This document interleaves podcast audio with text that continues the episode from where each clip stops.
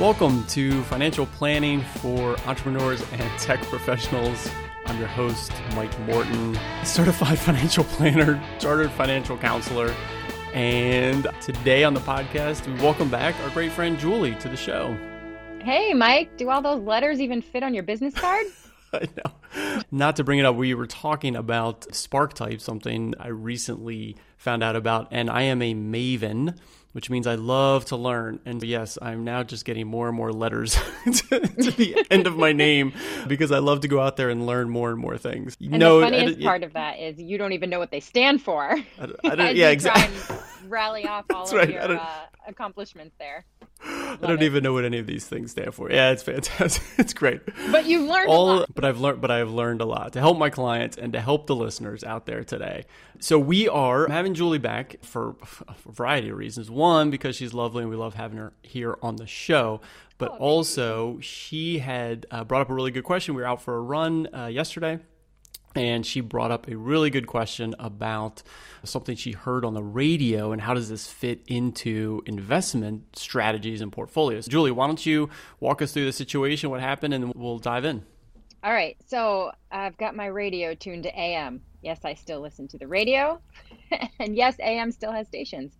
And I'm listening to the WBZ. It's a loop every 10 minutes, and they give traffic and news. And anyway, an advertisement had come up a number of times, and it was the NRIA, and it's the National Real Estate Investment Association. And they say, tired of market volatility? Real estate is booming right now. You should be investing in real estate. Invest with NRIA, and we give you 21 to 25% returns, and it goes on. And I'm thinking, that sounds awesome, first of all. Secondly, clearly it's too good to be true. So I'm going to ask my good friend and financial planner / whatever all those other letters are, what's the deal? Yeah, that's great. So you hear an advertisement on the radio. So there's a couple of things that I want to highlight there and we're going to dive into. One is real estate. So is real estate a good investment in your portfolio? So we'll talk about that. And the other thing, of course, is this might not just apply to real estate. You could hear an advertisement about any type of investment vehicle or strategy. And it might be on the radio, it might be a print, it might be a friend of yours saying, hey, you should really check out this new NFT or crypto asset or real estate or investing in wine or whatever it is. And how should you think about that? So not to go off on a tangent, but I do invest in wine and it is spectacular. Wait, do you invest in wine or just drink the wine? No, it's an angel. It's a Naked Wines. It's an angel investing type. We had to be on a wait list to get onto it. And then you pay in and then you get the investor prices off of the different vintners. And it's spectacular. I highly recommend investing in wine. Anyway. Let's dive into that. I've got another tip about investing in wine, a new technology that allows you to invest in wine and they store it and you can watch your portfolio of wines go up and down. So it's pretty fascinating. The point is there's a million things to invest in these days, art, wine, startup companies, all kinds of stuff, which is exciting. So let's go back to the real estate. I love they said get 20 to 24% returns. Is that every year? Is that guaranteed?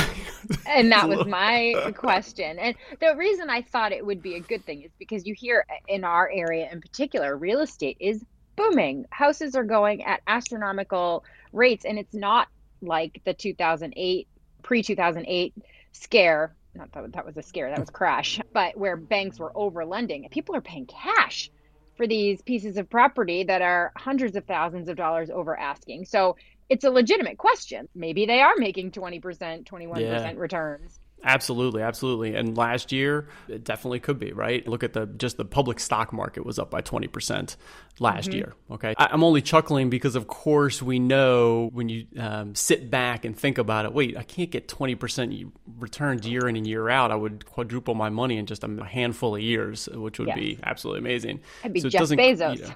And of course, there are investments that do that. Yeah, absolutely. You strike home runs now and then and that was great. So I'm not saying that stuff's not out there, but when you're hearing an advertisement, of course, you're like, man, is that so true? But let's get real estate. Does real estate belong in an investment portfolio or how to think about real estate and investing in real estate? Julie, I know you and I both own our home, right? Or at least most of it. At least some of it. That's I was going to say that. We owned some percent of our home. Yes. Still had the mortgage, still paying off the mortgage.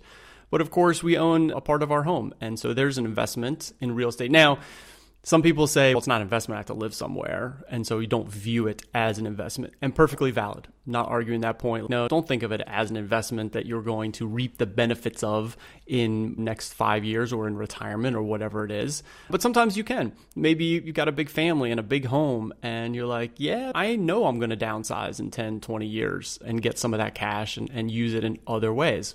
Perfectly valid. Maybe you have a vacation home. Okay, same idea. Oh, I want to use it with the family for a while, but I know that's like my college investment. My parents did that. I had a vacation home. We used it for 20 years, and then I went to college. So no longer had that vacation home. Yep. But that's idiosyncratic. In other words, you own one home in one area. Now, the good news is you know that area very well. So hopefully you've made a wise investment.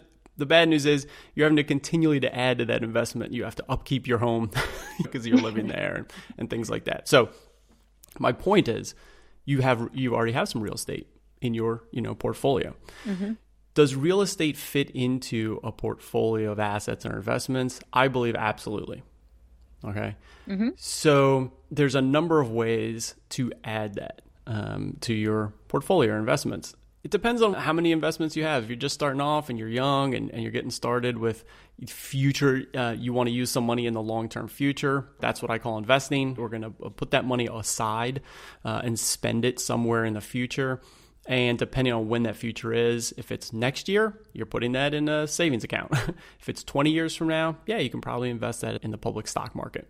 So real estate belongs in there if you have enough assets to continue to diversify into real estate, because it is a great long-term asset. We have historical data from hundreds of years of real estate. And guess what, Julie? They're not making any more of it. But people are building houses every day. Yeah, but in terms of land, it's true. What are you talking about? Wait a minute. What are you talking about? That was that's just a saying. The advertisement. That's just a saying. They're not making any more of it. Land. Got it. Oh, yeah. Yeah, true. Oh, I don't know. That Spanish island where the lava's flowing. It just got a whole lot more real estate there. All right. Never mind. Fine. But real estate, there's a number of ways of getting involved in it. It may already be in your portfolio. So if you're in a target date fund, a low-cost index fund across the stock market, you might already own some real estate as part of that. The way I do it often with my clients is REITs, real estate investment trusts. And they're public trusts, they're low-cost sort of index funds, or they are available as index funds. So you're investing in commercial, residential, across the whole U.S. or across the whole globe, very low cost. So you're just diversified. I'm not suggesting, oh, we should invest in malls in this area or downtown real estate of this type. There are those available. So now you're getting into more niche products. And if you have some insight or you believe that, hey, yeah, I think this shopping malls in middle America are going to do great, or commercial space in downtown has been really wrecked recently and I think it's going to come roaring back, I'd like to invest in that. You can look into real estate investment trust REITs within your portfolio, your 401k or your IRAs or your brokerage account or whatever it is. Now, of course, there's other ones like the one you heard on the radio. There's a million different ways of getting in and out of real estate. Okay. Mm-hmm. Tons of different stuff. There's farmland I was hearing about recently. You can invest in farmland in different ways. So just do your research, know what you're invested in. But the point is real estate a good investment? I believe it is, because it's real, it's tangible, and people are always going to need it and use it. But so when you say do your research, what am I looking for? The advertisement on the radio said, just call this 800 number.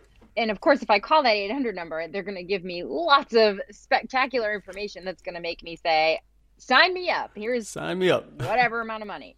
So, how do I vet that type of organization if I were interested in doing that? Because to be honest, what I just did was say, hey, Mike, do I want to do this? Do I want to do this? Right. But if somebody were more interested in doing it on their own, what would they look for?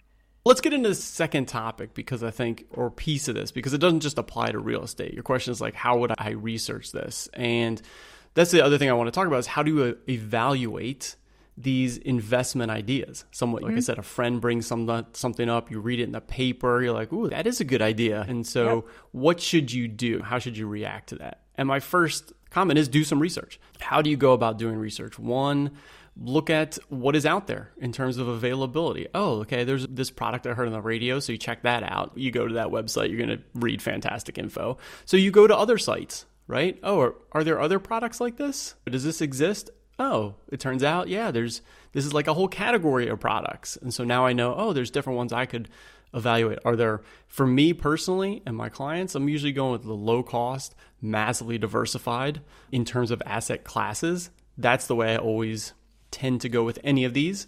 So you can look into that. Oh, real estate, that sounds pretty interesting. Is there a product that's low cost, massively diversified? Do I have to be in a niche product? If you're interested in ESG, SRI investing, sustainable investing, maybe there are products that match that. So in other words, do research, spend some time, go on Google and start poking around, first of all. So would these products come up on a Better Business Bureau search? They're going to come up in a lot of different areas, Julie. I would first start broad, like category. If it's something you don't know that much about, say crypto assets. Geez, I've been reading about this for a while in the paper. Find some other research, that paper's website, New York Times, Wall Street Journal, whatever. Read more articles, more in-depth stuff. Find some people that follow crypto and write about it. Read some of their stuff. So in other words, get a diversified viewpoint of the asset class, the investment that you're interested in. This sounds like a cool space. I want to get involved. Learn about it. Learn the expenses, what are the opportunities, and things like that. And the next thing is, okay, now that I know a little bit more about this space, and come up with some conclusions. I think real estate's good because they're not building any more of it. And people always want it. And I looked at 100 years of history. It's always gone up. And so, yeah, this looks pretty good. So how does that fit into your investment strategy? How does it fit into your portfolio? So crypto or wine or real estate or public stock market, how do these fit into a portfolio of investments in your strategy? And then that just takes a little bit more work understanding yourself, your goals, and what your expectations are for any of these different investments. Like you said, oh, am I going to really get 20% a year?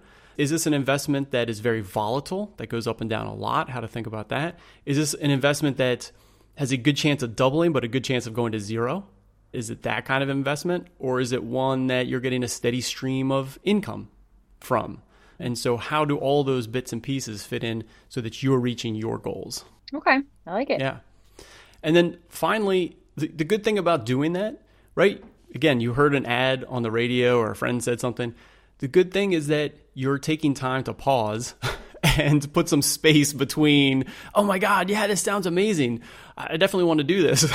Put some space between that thought and how it fits into your life. And so by doing research and pausing and evaluating and making sure you have a good strategy, it's always great in anything in life to just pause and make sure it really makes sense. You're right. Across the board, it makes sense to do that. So my biggest takeaway, I'm probably not going to call that 800 number. Yeah.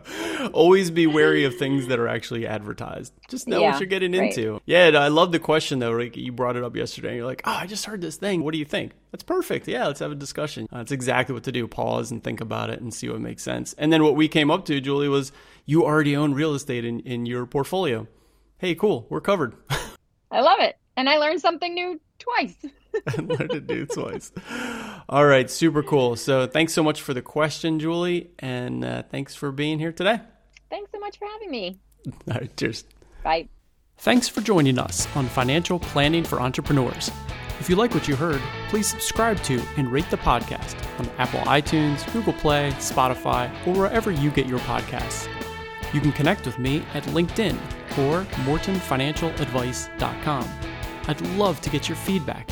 If you have a comment or question, please email me at financialplanningpod@gmail.com. Until next time, thanks for tuning in. This recording is for informational purposes only and should not be considered for investment advice. Opinions expressed as are of the date of recording. Such opinions are subject to change. We do not guarantee the accuracy or completeness of the data presented here.